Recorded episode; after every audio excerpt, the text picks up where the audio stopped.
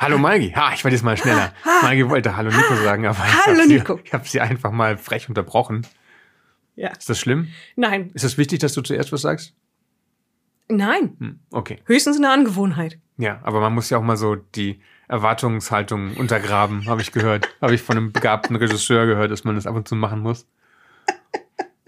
Meine Erwartungshaltung übrigens an Obi-Wan war, dass er als Jungfrau gestorben ist. Und deine? Uh, wow. Also, Also Spoiler, ir- irgendwann, irgendwann stirbt, falls ihr, falls ihr Star Wars nur über diesen Podcast wahrnimmt, ja, überhaupt nicht die Filme oder Serien oder sonst was guckt, sondern nur einfach unserer Nacherzählung folgt. Der Charakter Obi-Wan Kenobi, über den wir aber schon mal, schon mal gesprochen haben, ja, der so ein bisschen die Hauptfigur eigentlich von dem ganzen Kram ist, neben Anakin, ähm, der wird irgendwann sterben. Ja. Ähm, und der Film, in dem das passiert ist, als wir das hier aufnehmen, 46 Jahre alt. Also hoffe ich mal, dass das jetzt wirklich als Witz nur rübergekommen ist und ihr das alles schon wusstet. Ansonsten tut es mir wirklich leid, dass ich euch die Spannung genommen habe. Ich verrate jetzt aber nicht. Na, Ich habe jetzt auch verraten, in welchem, in welchem Medium, in welchem Film das passiert, ne? Ähm, ich verrate nicht wie. Okay? Ich verrate Okay. nicht, wie Obi-Wan von Darth Vader in zwei Hälften geschnitten wird. So, jetzt aber okay, mein gesamtes Konzept dafür, wie ich die Folge anfangen wollte, ist gerade überfahren Es worden. tut mir leid. Weißt du was? Ich fange mal von vorne an. Du, du sagst Hallo. Hallo Nico. Hallo Maigi. Was machen wir heute? Wir reden heute über das deutlich bessere Pärchen unter Jedi und Politikerin. Oh, das ist ein sehr guter Anfang. Wir hätten Mhm, die Folge so mhm. anfangen sollen. Ja. Und du meinst damit natürlich jetzt nicht Anakin Skywalker und Padme Amidala, sondern Nein, ich meine Leute, die tatsächlich sowas wie Chemie untereinander haben und sich gegenseitig mögen und helfen, auch wenn sie manchmal biestig zueinander sind. Nämlich Obi-Wan und äh, Duchess Satine of Mandalore. Voller Name ist Duchess Satine. Cre- Kreis oder? Kreese. Kreese, spricht man es aus? Okay. Ja, Ich habe haben's- immer falsch gemacht. ja, also es wird, es wird in den Serien immer als Crease gesprochen. Und das, an dem Nachnamen merkt man schon, dass das eine Familie ist, die ja vielleicht nicht auf Skywalker-Niveau sich wie ein roter Faden durch die Geschichte zieht, aber die durchaus öfter mal vorkommt. Wer vielleicht jetzt nur die neueren Sachen kennt, Mandal Ma- Mandalorian und Book of Boba Fett und sowas, der kennt vielleicht Bo-Katan Kryze. Mhm.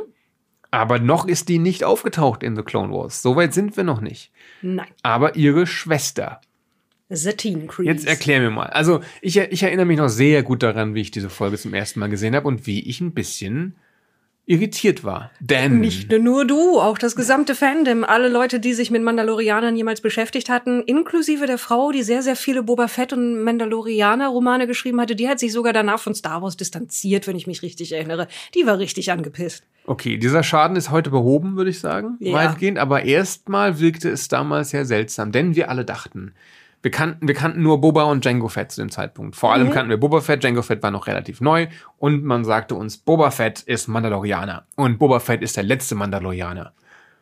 Und in den Comics haben wir dann kennengelernt, die Mandalorianer als ein Kriegervolk, die alle solche Beskar-Rüstungen tragen, diese Kreuzfahrerhelme und Jetpacks haben und richtig krasse Krieger sind. Und ein einzelner Mandalorianer kann es mit einem Jedi aufnehmen. Das waren Erzfeinde der Jedi früher und mal geguckt, irritiert. Sind es nicht eher korinthische Helme? Was habe ich gesagt? Kreuzfahrerhelm? Kreuzfahrer. Egal. Ja, es sind, es sind Korintherhelme, du hast recht. Weißt du, warum ich Kreuzfahrerhelm gesagt habe? Wegen des Computerspiels Crusader von Electronic Arts, wo, man, wo die Hauptfigur genau so einen Helm anhat. ah, Deswegen okay. hatte ich das gerade irgendwie so in mein Hirn reingeschoben mit dem Kreuzfahrerhelm. Aber ja, das sind, das sind natürlich Korinther- oder Spartanerhelme, würden, würde man wahrscheinlich, wenn Also- man nur Pop, äh, Spartaner nur aus 300 kennt, würde man sagen Spartanerhelme, aber es sind Korintherhelme. Richtig. Auf jeden Fall, äh, auf jeden Fall eher daran angelehnt. Ja, also coole Rüstung auf jeden Fall. Die Sache ist, ursprünglich war es ja nur, Boba Fett ist ein Charakter, der mandalorianische Rüstung trägt und niemand wusste, was Mandalorianer sein sollen. Es war halt dieser eine Typ mit einem coolen Design. Und dann hat das Expanded Universe sehr viel draus gemacht und dann kam George Lucas und sagte, ich denke, ich stelle mir das schon jetzt irgendwie anders vor. Ja gut, weiß gar nicht, ob das George Lucas war oder ob das die Autoren dieser Folge waren, die hat- ähm, hat- teilweise gar nicht, ich, ich weiß gar nicht, ob die Dame Melinda Hu, Su, Su, Melinda Su, wie spricht man das aus? Ich, wahrscheinlich, also, dass, wenn es eine Mandarin-Variante des Namens gibt, Melinda Hugh. Okay.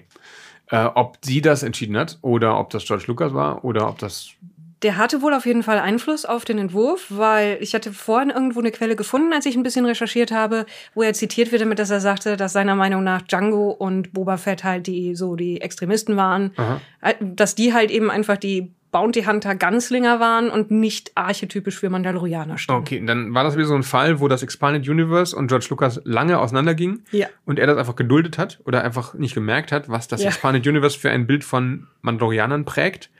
Er mochte auch Mara Jade ja nie, ne? Mhm. Er hat immer, Mara Jade wird, wird nie Kanon werden, hat er mal gesagt. Das findet er saublöd. Aber okay. Offenbar wollte er auch keine Frau für Luke. Hm. Mir egal. Er wird ja auch sich nicht mehr groß einmischen. Aber ähm, wir können kurz darüber reden, was denn dann so von 1983 bis 2009 das Bild von Mandalorianern war. Es gab diese Romane, die die verrückte Prämisse hatten, dass Boba Fett den Salak überlebt und wieder rauskrabbelt und danach ein geläuterter Mann ist, immer noch ein ziemlich krasser Kopfgeldjäger, aber der dann merkt, er hat eine Tochter und äh, irgendwann wurde er auch krank oder, und er wurde halt immer weicher und immer mehr zum Helden und er versuchte Mand Mandalore wieder zu beleben. Weil er letzte Mandalorianer war, wollte er halt diesen Orden neu bauen und dann haben wir in den Comics, die wir in der letzten Folge schon zitiert haben, die ähm, Golden Age of the Sith und sowas, Comics, Tales of the Jedi, die halt 4000 Jahre vor den Filmen spielen, hatten wir die Mandalorianer schon mal erlebt in ihrer Blütezeit. Denn da wird gezeigt, wie der Krieg gegen die Mandalorianer beginnt, der sich dann ja auch in das KOTOR Computerspiel überträgt und in die darauf folgenden Comics. Denn der Sith Lord Exa Kun rekrutiert die Mandalorianer, die so eher so eine Art ja, Wel Weltraum Nomaden, Barbaren-Volk sind, ne? Die halt bisschen, die ab und zu Ja, mal Leute so- überfallen an den Grenzen, aber er macht sie dann zu so einer Art äh, Dienerkaste se seines Sith-Imperiums. Und das gelingt ihm, weil sein Kumpel, Yuli Quell Romer, Mandalore the Great oder Mandalore the Ultimate oder Mandalore, ich weiß gar nicht, Ich was glaube sein Mandalore the Great. ja, ähm, in einem Duell besiegt und dann die Mandalorianer anführt. Und dadurch, meiner Meinung nach, zum ersten Jedi wird, der auch Mandalorianer ist. Das ist nämlich eine streitbare Frage, wer das ist. Und ähm, in der Folge der Vernichtung des Imperiums von Exakun oder Exakün, wie manche sagen, Ja. aber laut, laut der üblichen Ausspracheregeln ist es ein langes U, ne? Exakun mit dem Dach. Bei mir hat sich auf jeden Fall so eingeprägt, aber Ja. bei manchen Hörbüchern ist es dann auf einmal Exakün. Weil sie denken, ja, der ist was über dem, über dem U, dann ist es bestimmt ein Ü. Also, ich meine, Respekt vor dem Sprecher, der sich dafür Der Umlaute Ü- angeeignet hat, aber vielleicht ein bisschen unnötig. Jedenfalls ähm, in der Folge dieses Konflikts sind die Mandalorianer halt äh, sozusagen herrenlos und beginnen ihren eigenen Krieg gegen die Galaktische Republik und das ist der Krieg, aus dem Darth Revan und Darth Malak hervorgehen, als dann die neue Bedrohung, die dann in KOTOR, in Knights of the Old Republic relevant wird. Und das ist ja das Stück Star Wars Geschichte, was jeder kennt. Und darauf aufbauen dann halt auch die ganze SWTOR-Handlung. Wie ist das überhaupt passiert, dass ähm, Revan und Malak sich so gegen die Republik stellen konnten und ihre, wo haben sie gemacht her? Und vor allen Dingen, also es war auch so im Expanded Universe, dass es die Hintergrundgeschichte gab, dass Mandalorianer ursprünglich eine Spezies war. Aus den Spezies wurde dann quasi eine Lebensweise und jede Spezies konnte sich dieser Lebensweise anschließen. Und Genau. heute sind wir an dem Punkt, wo es alles Menschen sind. Aber naja, jetzt haben wir aber auch wieder gesehen, dass auch ein kleines, hu- hutzeliges, grünes, Alien Männchen. auch ein Mandalorianer Oh. werden kann. Ja. Aber ursprünglich, also in den Comics hatten wir auch Wookie-Mandalorianer Mhm. und sowas. Das konnte jeder unter dem Helm stecken. Und es, ich, ich erinnere mich vage daran, dass es sogar mal die Setzung gab, ich weiß nicht, wo die her war, aus einem Comic oder so, dass die ursprüngliche mandalorianische Spezies zusammen mit den Menschen auf dem gleichen Planeten entstanden ist. Okay. Aber das ist jetzt schon sehr lange her. Ich habe das irgendwann mal sehr ausführlich für ein Lab recherchiert, Mhm. wo wir auch in die Vergangenheit gesprungen sind, Star Wars Lab, trashiges Star Wars Lab, und ich dann unter anderem recherchieren musste, was denn ein mandalorianischer Kopfgeldjäger in der Vergangenheit gewesen wäre an mandalorianischer Kopfgeldjäger und was das bedeutet. Wow. Und da kommt auch tatsächlich das Design des Helms her, wurde in, dann in dieser Mhm. Variante erklärt, weil die Gesichter von diesen Aliens ein bisschen daran erinnert haben. Ach so, weil das. Ich hoffe, ich bilde mir das jetzt alles nicht ein. Das wäre nämlich eine sehr, sehr, sehr aufwendige die Sache, die ich mir zusammenfabuliert habe. Aber ich erinnere mich lange über der Wikipedia gesessen zu Ach, haben, du, das um das könnte zu da so drinstehen. Auf jeden Fall kann das so drinstehen. Aber wäre das, wäre das nicht Corellia, der Planet, wo Menschen Ja. entstanden sein sollen? Weil Corellia, das, das ist, glaube ich, jetzt wirklich nicht kanonisch. Aber irgendwann wurde mal gesagt, die Menschen, die das Star Wars-Universum besiedeln, von Corellia aus, sind eigentlich Flüchtlinge aus unserer Zukunft, die durch eine Zeit- und Raumreise dem Film THX 1138 entsprungen sind. Ja, Ja, ich weiß, ich weiß, ich weiß. Ja. weil irgendwer, irgendwelche Fans wollen, dass alles, was ihm eine Person erschafft, zusammenhängt. Und Deswegen ja auch der Planet von Willow irgendwo in der Star Wars Galaxis verortet wird. Wobei das ja nicht sein muss. Also er kann ja Teil von des Star Wars Kosmos sein, auch wenn er nicht in dieser Galaxis ist. Wie bei, seit, seit ein paar Wochen. Was, es gibt mehr Galaxien Es gibt ja auch mehr, gibt's ja mehr Galaxien in, in, in, äh, im Star Wars Kanon, genau. Aber gut, jetzt haben wir darüber gesprochen, was Mandalorianer früher waren. Und jetzt haben wir alle, die mit diesem Wissen im Kopf herumliefen und das auch niemals in Frage stellen wollten, erfahren, dass das gar nicht stimmt, sondern Das sind Pazifisten, die in großen Kuppelstädten leben.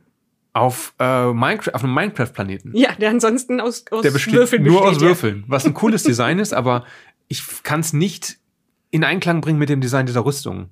Nee. Also klar, es wäre jetzt blöd, wenn sie deswegen auch viereckige Rüstung tragen müssten, aber irgendwie passt es Was, ästhetisch nicht zusammen. was sie teilweise übernommen haben, ist, dass äh, die mandalorianischen Rüstungen haben ja in der Mitte der Brust so ein, so ein kleines... So eine Raute, so- so eine, nee, nicht so keine eine Raute, Raute. so ein- und die findet man Okay. teilweise jetzt auch in dem, Sechseck, genau, ja, in stimmt. dem Design.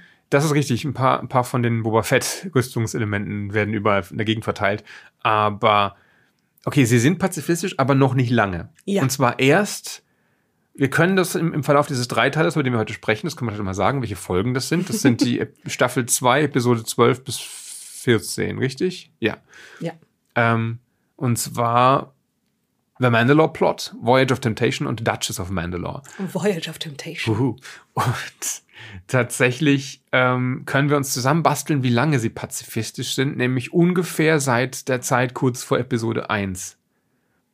Denn wir erfahren aus den Gesprächen von Obi-Wan mit, ich glaube, Anakin, ähm, was er für eine Connection hat zur Satine, der Herzogin von Mandalore, und wie lange das zurückreicht. Es war noch seine Zeit unter Qui-Gon Jinn. Also muss das so ungefähr 13, 14, 15 Jahre in der Vergangenheit liegen, vielleicht ein bisschen länger.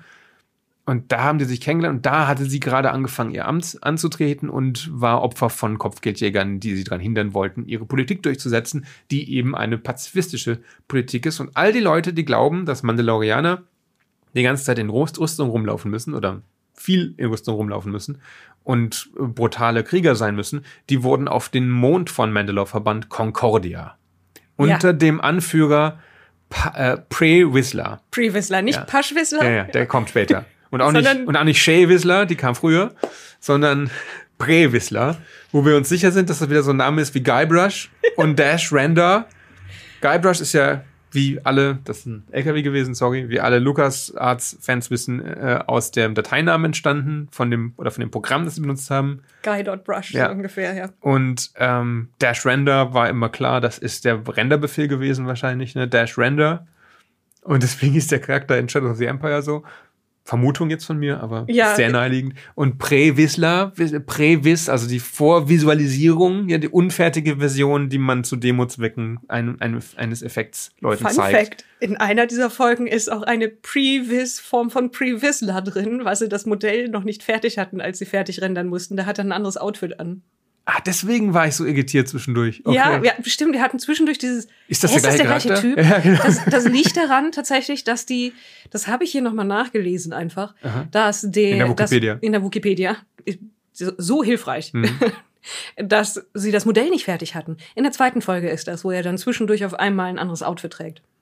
Jedenfalls den Namen Pre-Whistler merken wir uns und den Familiennamen Whistler müssen wir uns auch merken. In SBTOR gab es schon den Mandalorian-Anführerin Shay Whistler, was heißt schon, das war ja Mhm. Ein paar Jahre später, 2011 kam SBTOR raus und das war die Chefin von allen, die äh, Kopfgeldjäger-Plots gemacht haben, beziehungsweise natürlich kamen sie in allen Handlungssträngen vor. Aber es gibt offenbar diese Familien, die sich über Jahrtausende irgendwie nicht so weit verändern, immer das Gleiche machen, ob die Organa oder Whistler oder, Kries. oder Kries heißen, ja. Ich glaube, mehr Familien gibt es auch nicht, oder? Die sich von Die, in die jetzt in dieser Galaxis gibt es ohnehin nur vier Ich Familien, glaube, Fett, wenn wir ehrlich Fett sind. kam, glaube ich, auch in den Kotor-Comics mal vor. Hm. Wobei da ja keine Verwandtschaft ist, weil da das ja Findelkinder waren. Irgendwann, die Fets. Darüber reden wir sicher auch noch irgendwann.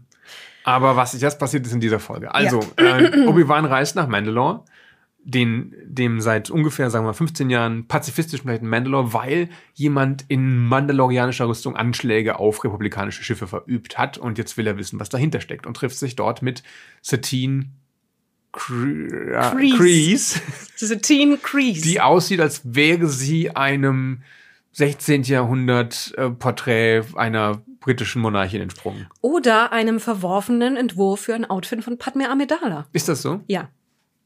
Ist tatsächlich so. Ist von ähm, aus einer, einer Produktionsskizze, Mhm. äh, die sie dann nicht verwendet haben als Outfit, haben sie dann tatsächlich Satine gemacht. Das passiert öfter. Weißt du, wie Asajj Ventress entstanden ist?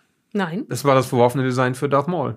Oh, Ja. wir hätten beinahe einen, einen Female Darth Maul gehabt. Nee, das wäre schon männlich gewesen, aber das war das erste, der erste Entwurf, weil George Lucas sagte, mal mal deinen schlimmsten Albtraum, das will ich haben. Und dann Mhm. hat, ich weiß nicht, ob es Doug Chiang war oder jemand anders, ihm das vorgelegt und George Lucas sagt, mach mal deinen zweitschlimmsten Albtraum. Also in dem Fall war es Ian McCaig. okay. Ja, ähm, ja, und ihre, ihre Leibwachen sind wohl auch verworfene Entwürfe von dem gleichen Künstler gewesen. Also ja, sie hat ein, hat ein cooles Kleid und eine sehr aufwendige Frisur Ja. und passt irgendwie nicht zwingend so zum Rest von Mandalore, aber sieht gut aus. Und dann Satine. merken wir sehr schnell, wenn die beiden sich treffen, Obi-Wan und Satine, dass die eine Vorgeschichte haben. Oh ja. Magst du darüber ein bisschen reden? Naja, also sie, sie sind, erstmal ist es so ein bisschen, dass sie sich gegenseitig ansnaken. Mhm. Ja, so, dass, dass, dass sie, also es funkt zwischen ihnen, aber durchaus schon so, dass sie sich, dass vor allen Dingen Satine ihm gegenüber ein bisschen bissig ist.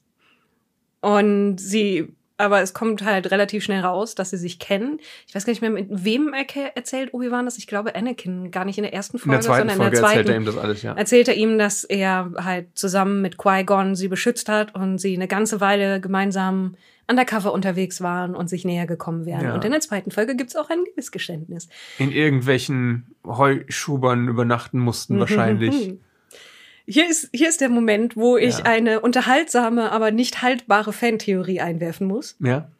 Dass Cal Kestis aus den Jedi Survivor, Jedi Fallen Order ähm, Mhm. Spielen das ver versteckte Liebeskind, das Illegale von Satine Kreese und Obi-Wan Kenobi ist. Warum ist die nicht haltbar? Also es gibt nichts, was ihr widerspricht, aber es gibt auch nicht wirklich was dafür spricht, außer dass es zwei rothaarige Jedi sind und das Alter hinkommt. Ja, das reicht doch. Ich meine, es gibt ja auch keine bessere Theorie dafür, dass Grogu das Kind von Yoda und Yaddle ist. Außerdem haben wir ja schon festgelegt, es gibt nur vier Familien in dieser Galaxis. Richtig. Jeder ist mit jedem verwandt. Ja. Und ich finde es irgendwie schon, irgendwie schon süß. Weißt du, die, ich, ich mag irgendwie die Vorstellung, dass Obi-Wan dann irgendwann rausfindet, Satine hat ein Kind gehabt, Mhm. sie hat es weggegeben und es wird natürlich, weil es relativ mächtig in der Macht ist, dann gefunden und wird in den Tempel geholt und irgendwann findet er raus, er hat halt dieses Kind, aber er darf dem nichts näher kriegen, aber er weiß irgendwo, da läuft dieser, dieser kleine Steppke rum von ihm. Irgendwie knuffig, oder? ja, aber dass er dann nicht nachforscht, was aus dem Ja, geworden ist. naja, ich meine, sagen wir mal so, er weiß, dass Anakin quasi alle Kinder im Tempel umgebracht hat. Ja, aber er weiß ja auch wahrscheinlich, wo er stationiert war, Cal Kestis zu dem Zeitpunkt. Und das war ja auf irgendeinem Sternzerstörer am Arsch der Auf der Heide. Albedo Brave Wow. im Orbit über Braca Ja. und die Albedo Brave ist explodiert. Hm. Also vermutlich gehen alle davon aus, dass Cal Kestis mit dem Schiff hochgejagt wurde. Gut, das hat überhaupt nichts Ja, mit nichts. der Folge dieser Ähnlich Folge wie die. Einleitung. Nichts.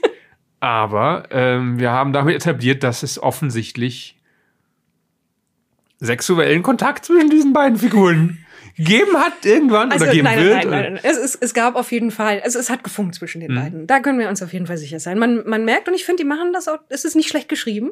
Das muss ich immer mit so einem Ton der leichten Überraschung sagen, wie die beiden miteinander interagieren. Und die beiden StimmendarstellerInnen machen das auch ziemlich gut. Also ehrlich gesagt, ich bin mir ziemlich sicher, dass die Sex hatten. Okay. Ähm, und zwar, ich kann es mir genau vorstellen, abgelegenes Kloster, das so ein mittel, mit, bisschen mittelalterliche Vibes hat, ja. Und während Qui-Gon Jinn in der Bibliothek forscht und die dann vielleicht auch in Flammen aufgeht, ja, verführt Satine Obi-Wan in der, in der, im Pferdestall. Dann werden sie von irgendeinem buckligen Alien dabei überrascht. Was? Warum? Ich weiß nicht, warum du so lachst. Das ist komplett originell von mir. Das habe ich mir selber ausgedacht. Entschuldigung.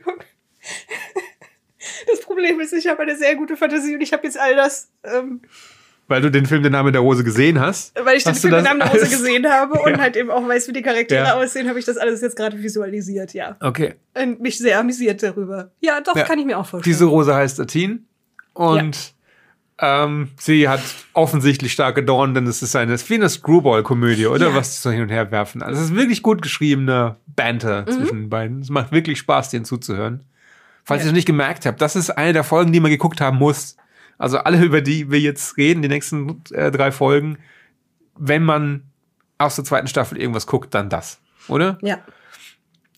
Jedenfalls, während die dann drüber reden, ähm, dass das noch nicht sein kann, dass es irgendwelche Gewalttäter von Mandalore gibt, weil ja alle Pazifisten jetzt sind, dank ihr, sprengt jemand was in die Luft und Obi-Wan versucht, den zu stellen. Dabei bringt er sich selber um, der Übeltäter, und es kommt raus, das ist einer von den Bewohnern von Concordia.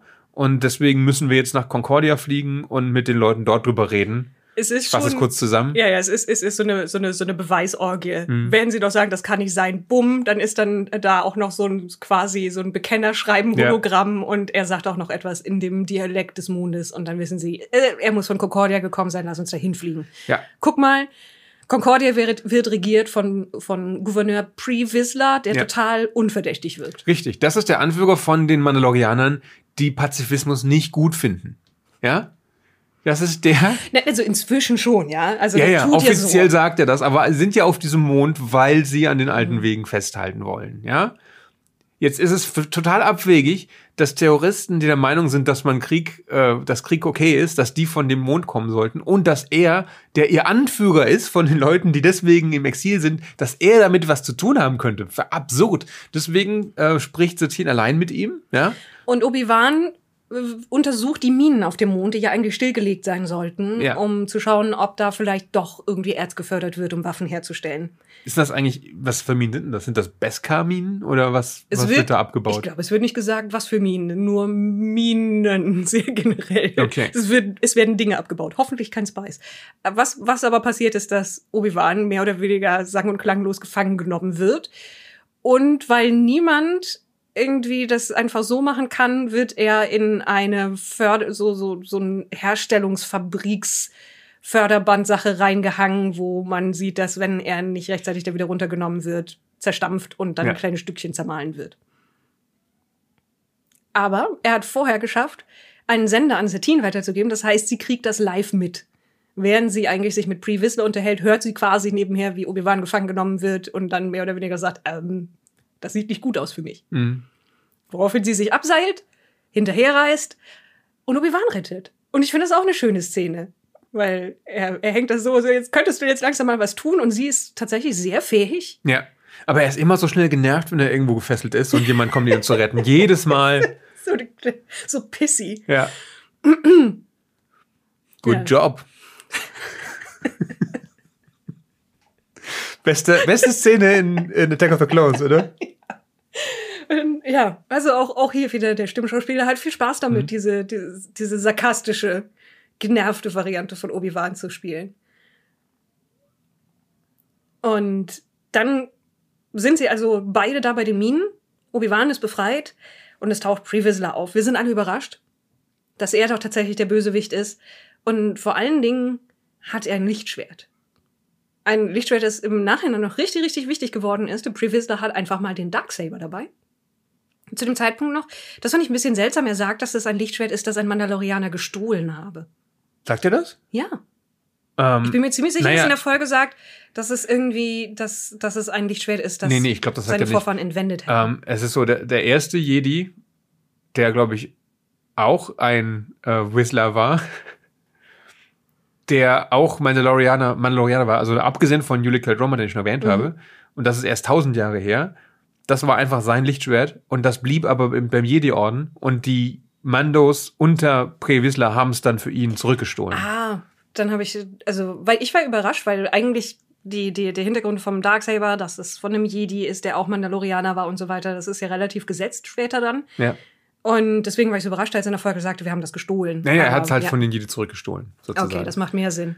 Also jedenfalls offenbart er sich dann als der Drahtzieher von dem ganzen Ding Ja. und wir sehen ja auch in der Zwischensequenz sozusagen, dass er von Count Dooku kontrolliert wird, der natürlich möchte, dass es Konflikt gibt auf Mandalore Mhm. und Ressourcen von ihm bekommt und dann fordert er Obi-Wan zu einem Duell und kriegt den Arsch versohlt und sagt ihr dann, äh, das mit dem Duell war eigentlich so gemeint, dass meine 75 Henchmen dich jetzt schießen.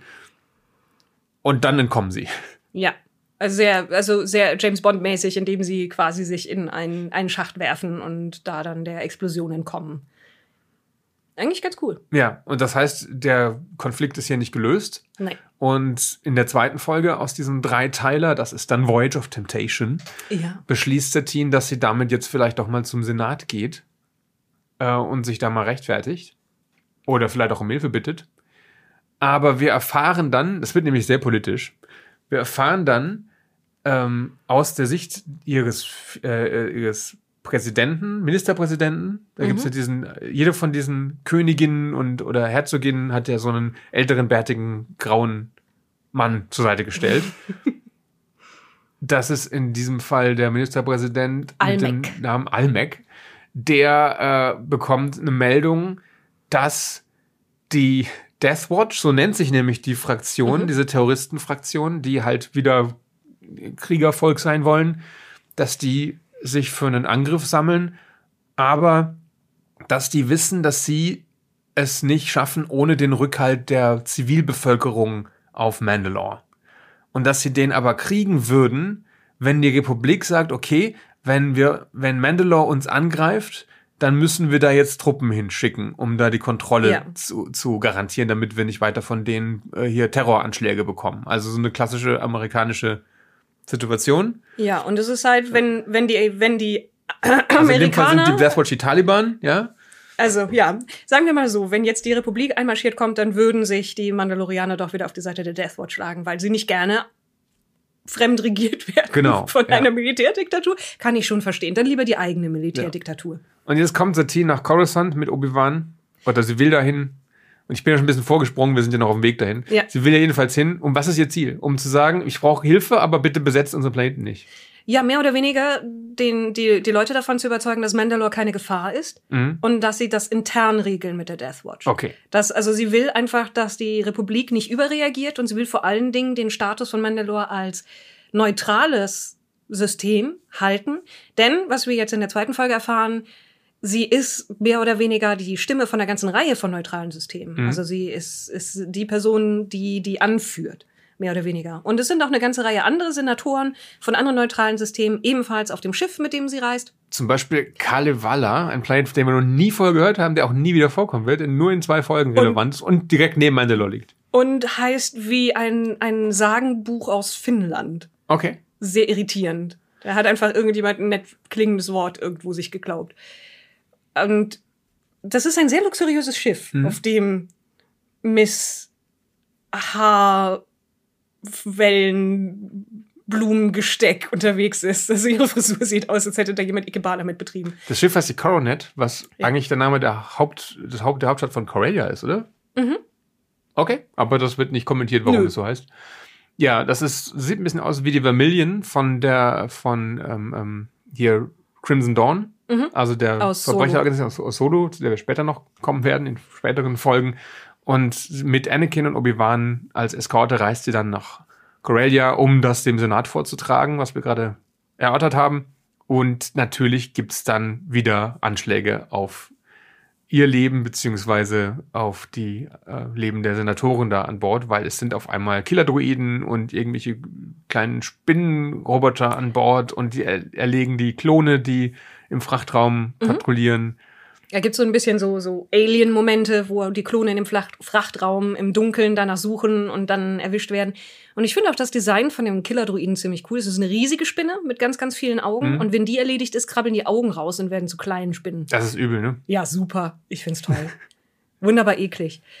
Und die, da sind mehrere von auf dem Schiff unterwegs und Anakin und die, die Klone kämpfen dagegen und äh, Obi-Wan natürlich auch, der versucht, Satine zu beschützen. Und sie versuchen dann rauszukriegen, wer sie darauf angesetzt hat, weil sie zumindest rausfinden, dass die in Kisten an Bord gebracht wurden, die einem der Senatoren gehören. Sie wissen nur nicht welchem. Mhm. Also sie wissen, einer von den anderen Senatoren ist ein Verräter und hat die an Bord gebracht. Und Obi-Wan kommt dann auf die Idee, dass die Dinger ja programmiert sein müssen, alle anzugreifen, außer der Person, die sie an Bord gebracht hat, weil es wäre ja blöd, sich selbst umzubringen damit. Ja, und dann reagieren sie nicht auf den Senator von Kalevala So ein Zufall. namens Tal Merrick, den wir auch noch nie gesehen haben. Oder vielleicht Mhm. stand er in der ersten Folge im Hintergrund, keine Ahnung. Und der ja, wird dann offenbart als der Drahtzieher dieses Plots und nimmt Satine als Geisel. Und schlägt sich damit auf die Brücke durch. Ziemlich, also ist offensichtlich sehr erfolgreiche Geiselnahme, Mhm. zumindest Obi-Wan gegenüber. Und kontaktiert Previsler, mit dem er unter einer Decke steckt. äh, Beziehungsweise alle beide mit den Separatisten. Da ist viel Platz unter dieser Decke. Dass der mit an Bord kommt. Deswegen ist Anakin beschäftigt mit seinen Klonen, weil eben dann auch noch Battle Droids, die Previsler schickt, an Bord kommen. Und wir haben eine Situation, dass eben der Verräter Tal Merrick immer noch mit Satine als Geisel versucht, auch wegzukommen. Und es dann aber eine Situation gibt, mehr oder weniger, wo beide, sowohl Satine als auch Obi-Wan, die Wahl hätten, bringen sie ihn um, weil er hat, hat er einen Detonator in der Hand. Ja, ja, er hat Genau. äh, die, die Triebwerke mit einer Bombe versehen und kann jederzeit Ja. das Schiff in die Luft sprengen und dann, ja. Und er sagt, das Einzige, was ihr tun könnt, ist mich töten oder mich gehen lassen. Aber Satine ist eine äh, Pazifistin. Wenn sie das tut, hat sie alles verraten, wofür sie steht. Und Obi-Wan, wenn du mich umbringst, wie wird Satine dich dann sehen? Weil wir hatten kurz vorher tatsächlich auch die Szene, wo Satine sagt, dass sie was für Obi-Wan empfindet. Und Obi-Wan tatsächlich sagt, für dich hätte ich den Jedi-Orden aufgegeben. Oh. Das, das gefällt dir, ne? Ja. Das ist natürlich ein bisschen konstruiert und nur auf so eine Punchline, die dann kommt, hinaus äh, Aber eine gute aufgebaut. Aber eine gute, weil komm, Obi-Wan tötet ständig Leute, ja. Also der, hat, er der würde sonst das Schiff in die Luft sprengen. Ich dachte eher, dass er sagt, wenn ihr mich tötet, fällt das hier runter oder ich habe meinen Finger drauf und wenn ihr mich tötet, Mhm. lasse ich los und dann geht's in die Luft. Das wäre das Klassische. Aber er versucht sich vor ein moralisches Dilemma zu stellen, das sie nicht lösen können und deswegen passiert was, Maggie? Auf einmal ragt ihm ein Lichtschwert aus der Brust und es ist schlicht und einfach Anakin. Ja, der Szene kaltblütiger Killer, habt ihr mich ist. gerufen? Das bin ich. ist wirklich so, Zapp bringt ihn um, hat damit überhaupt kein Problem. Satine und Obi-Wan sind safe, können Mhm. sich immer noch mögen gegenseitig. Gut, dass wir einen kaltblütigen Killer in der Gruppe haben. Es ist An der immer Stelle schön. kommt doch kurz das Vader hin. Ja, ja, das kommt da. Es kommt Ja. ab und zu mal, wenn er irgendwas äh, dunkle Seite mäßiges macht und da passt natürlich sehr gut. Ja. Aber ja, klar, es ist völlig, völlig okay ähm, für, für Obi-Wan, dass sein Schüler ein kaltblütiger Killer ist. er selber hat's ja nicht gemacht. Es Ja. ist wie so ein Rollenspiel, wo du halt auch die äh, Chaotic Evil Leute in der Gruppe hast und normalerweise gehen die ja dann, wenn du, also in Baldur's Gate 1 und 2 gingen die ja aus der Gruppe, oder in 1 zumindest, wenn du zu gut warst und andersrum, die guten Charaktere gingen, wenn du Naja, zu böse warst. Aber also hier sagen wir mal so, irgendwie. Anakin verlässt schon irgendwann die Gruppe genannt Jedi-Orden, Ja, weil die okay. ihm zu gut sind. So gesehen geht's eigentlich nur, ist es nur ein, ein langes Porträt von einem D&D-Gruppenzerfall wegen Alignment-Problemen. Okay. Ja, dann dritte Folge. Duchess Ja. of Mandalore. Wir Ich, sind- ich möchte ja? kurz noch anmerken, sie kommen dann natürlich an und als Satine wegfliegt, sagt sie noch zu Obi-Wan, dass sie ihn ohne Bart besser findet, weil der Bart zu viel von seinem gut aussehenden Gesicht verbergen würde. Und sie ist der einzige Mensch auf der ganzen Welt, der dieser Meinung ist, oder? Ich glaube auch, der Bart steht ihm gut. Aber, naja, sie hatten ja was miteinander, als er noch keinen Ja. Bart Ewan McGregor sieht so oder so super aus. Es ist jetzt egal, ob er einen Bart hat oder ja. nicht. Aber. Gut. Duchess of Mandalore, die dritte Folge, ich finde spielt. übrigens, darf ich kurz das Aussehen von ja. Ewan McGregor? Er hatte ja diese Warze auf der Stirn. Ja? Mhm. Die hatte er immer. Und dann hat er sie sich irgendwann weglasern lassen. Und seine, seine Clone Wars äh, Figur hatte ja angedeutet auch. Aber, hm, du guckst so irritiert. ja, ich, ich kann mich nicht erinnern, wann die verschwunden ist. Ja, aber sie ist irgendwann verschwunden. Und das passt ja, weil Elle Clint hatte die nicht. Also nehme ich an, dass Obi-Wan Kenobi auf Tatooine auch irgendwann gesagt hat, ich sitze hier den ganzen Tag einsam in meiner Hütte, aber wisst ihr, was mich wirklich nervt? Diese Warze in meinem Gesicht. ja, Können vielleicht, wir die mal... vielleicht war die oder- nicht mehr gutartig irgendwann. Oh. Das war ein medizinisch Oh, das wird mir jetzt zu finster. Aber er hat ja auch ein Lichtschwert bei sich zu Hause. Vielleicht hat er das ja auch selber gemacht. Oh. Ja, aber wie gesagt, die, die, die Clone Wars Figur von ihm hat die auch. Aber sie ist sehr dezent. Ich finde das manchmal bei solchen, ich nenne es mal Schönheitsfehlern im Gesicht, ist es interessant, was sie daraus machen, weil bei, bei Amidala finde ich es extrem ablenkend, dass sie diese Flecken im Gesicht hat, die bei Natalie Portman mir gar nicht auffallen. Mhm. Obwohl sie die natürlich hat, aber ich finde nicht, dass die bei, einem, bei einer Comic-Version, die redu reduziert ist auf Mund, Nase, Augen und dann halt noch so ein paar Punkte im Gesicht, da finde ich die halt einfach störender als bei einer echten Person. Weißt du, wie ich meine? Ja. Ja, weil, weil es halt sehr viel, die, die, die Größenverhältnisse bei diesen Gesichtern ja auch nicht stimmen. Ja, Weil es, absolut nicht. Die haben ja alle riesige Augen und na egal. Wir sind jetzt auf Coruscant mit äh, Duchess of Mandalore und wie wir schon erklärt haben, zurück auf, auf äh, Mandalore wurden Beobachtungen gemacht, wie die britische Lage ist und es wäre jetzt also schlecht, wenn die Republik Truppen sendet. Ja. Und Satine möchte das auch nicht. Sie will aber trotzdem irgendwie Hilfe und trägt das vom Senat vor und dann wird von Palpatine, dem vertrauenswürdigen Kanzler der Republik, eine Nachricht eingespielt von einem Vertrauten von Satine, von eben diesem Planeten Kalevala, ne? Der dann sagt, ähm, wir brauchen diese Truppen aber. Oder was sagt er genau? Also es, Kalevala ist damit drin, weil äh, die Deathwatch Kalevala angegriffen hat. Da gab es einen. Genau, und da kommt er dann auch ums Leben. Der Typ, dessen Botschaft eingespielt Mhm. wird. Den kann man dann nicht mehr fragen, was er eigentlich meinte, weil er tot ist durch, dieses, durch diesen Anschlag. Genau, und sie Aber- spielen als Argument dafür, dass sie besetzen sollten, äh, das ist der, der Vizeminister Jarek. Und ich hatte Ja, es so der, verstanden, Ist der dass. von Kalevala oder von Mandalore? Ich habe es so verstanden, dass er von Mandalore ist. was ist ein Vizeminister? Für was ist der der Minister? Also wir haben Für- ja, wir haben ja, Vize. wir haben ja Minister Almec, Ach so, es aber gibt nur der ein, ist mit Satine auf Coruscant. Deswegen muss es noch ein anderer Minister sein. Almec ist Deputy Minister, stellvertretender Minister. nee, Almec ist auf Mandalore geblieben, oder? Doch, stimmt. Ich weiß, dann weiß Nee, ich nee, nicht, wer spielen- Jarek ist. Das ist einfach ein Typ. Das ist einfach ein Es Typ. ist ein Typ. Und Der Deputy sagt- Minister Jarek. Wir, wissen, wir Oh. wissen nicht, was, was er genau macht oder ob er für, für Landwirtschaft oder für Helmproduktion zuständig ist. Aber er sagt Und- auf jeden Fall in dieser Rede, da, die Deathwatch ist ein größeres Problem, als wir dachten. Wir brauchen die Hilfe der Republik. Genau. Stellt euch darauf ein, dass die herkommen und den Planeten besetzen werden. Und dann kann man ihn aber nicht mehr fragen, was er meinte, weil er durch die Deathwatch gestorben ist. Ja. Also durch die Separatisten im Endeffekt, die gesagt haben, Mhm. ähm, wir, wir, der muss weg. Wir haben hier diese Nachricht, die wir von ihm verfälschen können, denn das sind ja Fake News offensichtlich. Jemand hat mit dieser Nachricht rumgespielt und dann möchte Satine natürlich wissen, kriege ich die ganze Nachricht? Ja, kann ich irgendwo rausfinden, was der eigentlich wirklich meinte? Und fängt an nachzuforschen. Vorher wird sie noch mal Opfer eines Anschlags. Jemand hat Ja. ihren, ihren Gleiter manipuliert. Sie überlebt das knapp, aber dann sagen alle, siehste, die Deathwatch ist ein viel größeres Problem, als du dachtest, selbst hier auf Coruscant. Ja, das ist also wieder nur Wasser auf die Mühlen. Aber sie geht zu Palpatine, versucht ihn nochmal zu überreden und der sagt mehr oder weniger, aber du wurdest doch gerade angegriffen. Ich habe schon das Gefühl, dass wir das machen sollten. Und Deputy Minister für Kartoffelanbau, Jarek, hat das auch gesagt. Und es tut mir ja sehr leid, aber wir werden da morgen drüber abstimmen im Senat und dann werden wir uns an diese Abstimmung halten müssen. Da kann ich auch nichts tun. Naja, so läuft das. Ja. Aber sie versucht jetzt in der Coruscant-Unterwelt Uh. mehr herauszufinden, wo wir gerne sind, Ja. wie wir schon festgestellt haben in der letzten Folge. Und da trifft sie sich mit jemandem, der ihr die eigentliche Rede von Jarek geben soll. Offensichtlich gibt es nur zwei Aufzeichnungen, die dem Senat gezeigt wurde Mhm. Und die, die sie jetzt zugesteckt bekommt, die die eigentliche Rede sein soll, weil offensichtlich niemand Speichermedien benutzt Es regelmäßig. ist so ein bisschen das Problem bei diesen Folgen auch, dass diese Informanten halt auftauchen, um Informanten zu sein und dann sind sie wieder weg. Und wir haben keinen Background für sie, sie kamen noch nie vor, sie kommen danach nie wieder vor. Wer ist jetzt zum Beispiel Davu Golek, ja? Äh, irgendein Mandalorianer, der Ja. ihr diese Informationen geben kann. und Wir auch wissen prompt erschossen wird. Ja. Es ist halt sehr viel Plot in diesen 80 Minuten, ne, 60 Mhm. Minuten sogar nur, ne? das sind dreimal 20 Minuten. Ähm, und dann ist nicht so wichtig, wer jetzt die Leute sind, die eigentlich nur Plot-Devices Ja. darstellen. Und weil der aber sofort erschossen wird, äh, ist dann Satine plötzlich die Verdächtige für die Polizeidruiden, die da rumlaufen, und dann wird sie verfolgt. Sowohl Ja. von Deathwatch als auch von der Coruscant-Polizei.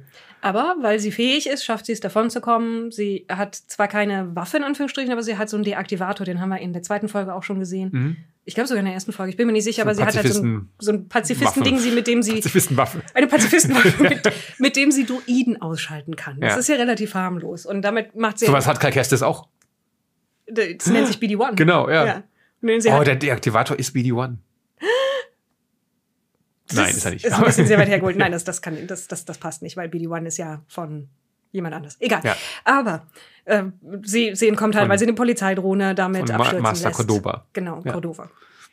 Und dann versteckt sie sich und sie tut das, was bei allen Star Wars-Figuren funktioniert. Sie ist undercover, indem sie eine Kapuze aufzieht. Ja, das ist bei Marvel halt der- die, die, äh, Die Cappy. die Cappy mit der Sonnenbrille, genau. Ja. Genau. Und dann nimmt sie Kontakt auf. Mit wem? Natürlich mit Obi-Wan. Und als der, der findet sie dann auch, aber dann sind schon wieder Assassinen hinter ihnen her. Und äh, sie schaffen es aber, den loszuwerden, beziehungsweise Obi-Wan wirft ihn von der Plattform. Aber der hat einen Jetpack, deswegen ist er nicht tot. Obi-Wan ist also immer noch nicht ein Monster in Satines Augen. Weil er immer noch nicht jemanden getötet hat, während sie zugeschaut Hat hat. ausnahmsweise mal niemand getötet werden, weil Ja. er zufällig in ihrer Nähe ist. Das ist ja. wichtig. Ja. Und sie sprechen sich dann mehr oder weniger ab. Sie gibt ihm die Aufzeichnung und dann gehen sie gemeinsam zum Senat, wo sie dann aber natürlich verhaftet wird, weil sie ja gesucht wird wegen Mord an ihrem Informanten. Und Obi-Wan kann aber reingehen und der gibt jetzt wiederum Padme die Aufzeichnung, die die dann zeigt während der Abstimmung. Und da sieht man jetzt, dass Jarek gesagt hat, das ist ein größeres Problem, aber wir kommen mit diesem Problem klar. Mandalore wird weiterhin neutral sein. Mhm. Verliert nicht den Glauben daran, Leute, wir schaffen das. Und dann geht jetzt die Abstimmung mit diesen neuen Beweisen, in Anführungsstrichen, eben zugunsten von Satine aus, in dem Sinne, als dass keine Truppen nach Mandalore geschickt werden. Yay. Cool. Und, und man sieht noch so einen Moment, wie Palpatine da steht und äh, macht. Bevor er dann lächelt und sagt, ja, natürlich halten wir uns an die Abstimmung des Senats. Immerhin sind das mal Folgen, wo die Frage, was ist eigentlich Palpatines Plan, sich beantworten lässt. ja. Er ist etwas verschwurbelt mal wieder, ne? Ja, Also er, er benutzt die Deathwatch, um Terroranschläge auf Mandalore und von Mandalore aus gegen die Republik äh, Mhm. durchzuführen, damit die Republik Mandalore besetzt und äh, Mandalore zu einem weiteren Schlachtfeld für den Bürgerkrieg macht. Und Der- damit auch die ganzen neutralen Systeme kippen werden und sich für eine Ja. Seite entscheiden. Genau. Und er will den Krieg damit halt verlängern und die Jedi in mehr Schlachten binden, damit er sie am Ende sinnvoller ausschalten Ja. kann. Und vielleicht findet er es nebenbei auch noch ganz gut, möglicherweise Satine umzubringen, weil dann der Lehrmeister von Anakin äh, destabilisiert wird. Ja, aber sein MO wäre ja, ähm, Satine umzubringen, aber vorher Obi-Wan Nachrichten, Visionen zu schicken, dass sie sterben wird, damit er irgendwie zur Dunkelseite überläuft, weil Hm. er dann sagt, hey, wenn, wenn du hier dieses rote Lichtschwert benutzt, dann stirbt sie nicht. Ja, aber er will ja nicht, dass Obi-Wan überläuft, er will ja, dass Anakin überläuft, er will nur, dass Obi-Wan vielleicht eine weniger ausgleichende ja Person er weiß wahrscheinlich, dass er. Obi-Wan nicht zur dunklen Seite verführen kann, weil Obi-Wan, wenn wir ehrlich zu gut sind, aussieht dafür. zu gut aussieht dafür. Äh, dafür, dass Anakin der Auserwählte ist, ist Obi-Wan halt doch immer noch in allem besser. Also nicht immer, ja, es schwankt ja so ein bisschen, wer was. Also Anakin ist der bessere Pilot zum Beispiel. Hm. Aber im Nahkampf ist Obi-Wan ja immer überlegen. Immer. Es gibt keinen Moment, wo, oder? Fällt dir einer ein, wo Anakin im Nahkampf besser ist? Nee, nur wenn Obi-Wan ihn gewinnen lässt oder gerade richtig, richtig außer Form ist. Ja, okay, dieser eine Moment. Mhm. ähm, und klar, Obi-Wan wird zuerst von Count Dooku besiegt, aber dann wird Anakin noch schlimmer von Count Dooku besiegt. Und Ja. Ein paar, ein, ein paar Piekser versus Ich habe jetzt echt überlegt, ob Obi-Wan eigentlich sonst problemlos Leute umbringt, aber Darth Maul zählt nicht so richtig, würde ich sagen. Grievous zählt Ja. auch nicht so richtig, Vor weil der ist war ja ein Darth Maul nicht erfolgreich. Ja, beim zweiten Mal dann, dazu kommen wir dann noch irgendwann. ja, stimmt. Aber man kann ja auch nicht erwarten, dass man aus Selbstverteidigung dann keine tödliche Gewalt anwendet, wenn man halt so ein Lichtschwert in der Hand hat. Also die sind irgendwie nicht dazu gedacht, damit. Früher waren die nicht dazu gedacht, damit nicht, nicht tödliche Gewalt anzuwenden. Inzwischen sind sie ja auch nur Knüppel, die vielleicht mal ein bisschen eine Schürfwunde machen. Ja, irgendwie ist das schwieriger geworden, Leuten weh zu tun. Also Ja. Leuten tödlich weh zu tun mit Lichtschwertern. Vielleicht krieg, weißt du das, vielleicht ist das so wie mit Glühbirnen. Ja, ja, die Ja, haben. du kriegst ja keine, keine normale 40 Watt Glühbirne Das sind jetzt mehr. alles Energiesparlichtschwerter. Das, ist so eine. Verordnung des Senats gewesen, dass man ab jetzt bitte nur Energiesparlichtschwerter benutzt, damit, und damit kann man halt niemanden mehr den Kopf abschlagen, außer Zombies. Aber dazu, darüber werden wir noch viel, viel später reden. Oh, ja. Ähm, ja, das könnte sein. Oder die Batterien von den Dingern, die sind immer die gleichen Batterien, weißt du? Seit Jahrtausenden. Und irgendwann sind die halt nicht mehr so. Oh, stark, okay, Ja. ja. Weil ursprünglich hatten Lichtschwerter ja Kabel, mit denen, mit Ganz die mit Akku-Packs am Gürtel verbunden waren. Wo wir wieder bei den damals, als, Ja. äh, als es anfing mit Jedi und Sith Comics wären. Was natürlich eine ziemlich offensichtliche Schwachstelle ist, so ein Kabel, wenn man Ja. mit jemandem kämpft, der ein Lichtschwert hat. Aber gut, ich stelle mir das immer sehr kurz vor, diese Kämpfe. Mhm. Oder vielleicht war das auch dann zivilisiert, dass man einfach das Kabel treffen musste und da hatte man gewonnen. Und dann musste gar niemand sterben. Ah, so nach Punkten eher. Ja, ja. Okay, gefällt mir. Gut, also die Mandalore-Trilogie. Ähm, wir werden den Planeten noch öfter besuchen. Es werden noch mehr relevante Story-Beats dort auftauchen. Das erste war jetzt äh, Satine und der Darksaber und die Death Watch. Das sind Dinge, die sich als rote Fäden durch dieses Fernseh-Star Wars-Universum ziehen, das Filoniverse. Und ja, ich freue mich drauf, nochmal öfter darüber zu reden. Als nächstes reden wir aber über was völlig anderes, nämlich über Boba Fett, der auch Mandalorianer ist. Aber es hat nichts mit Mandalore zu tun. Ja, aber die Fortsetzung dann mit Folge 20 der zweiten Staffel. Wir springen von der 14 zu 20 und der 21. Das dann nächstes Mal. Okay. Tschüss. Vielen Dank, dass ihr Good Batch gehört habt. Wir hören uns in einer anderen Folge oder sehen uns in einem Stream oder im Video. Bis dann. Tschüss.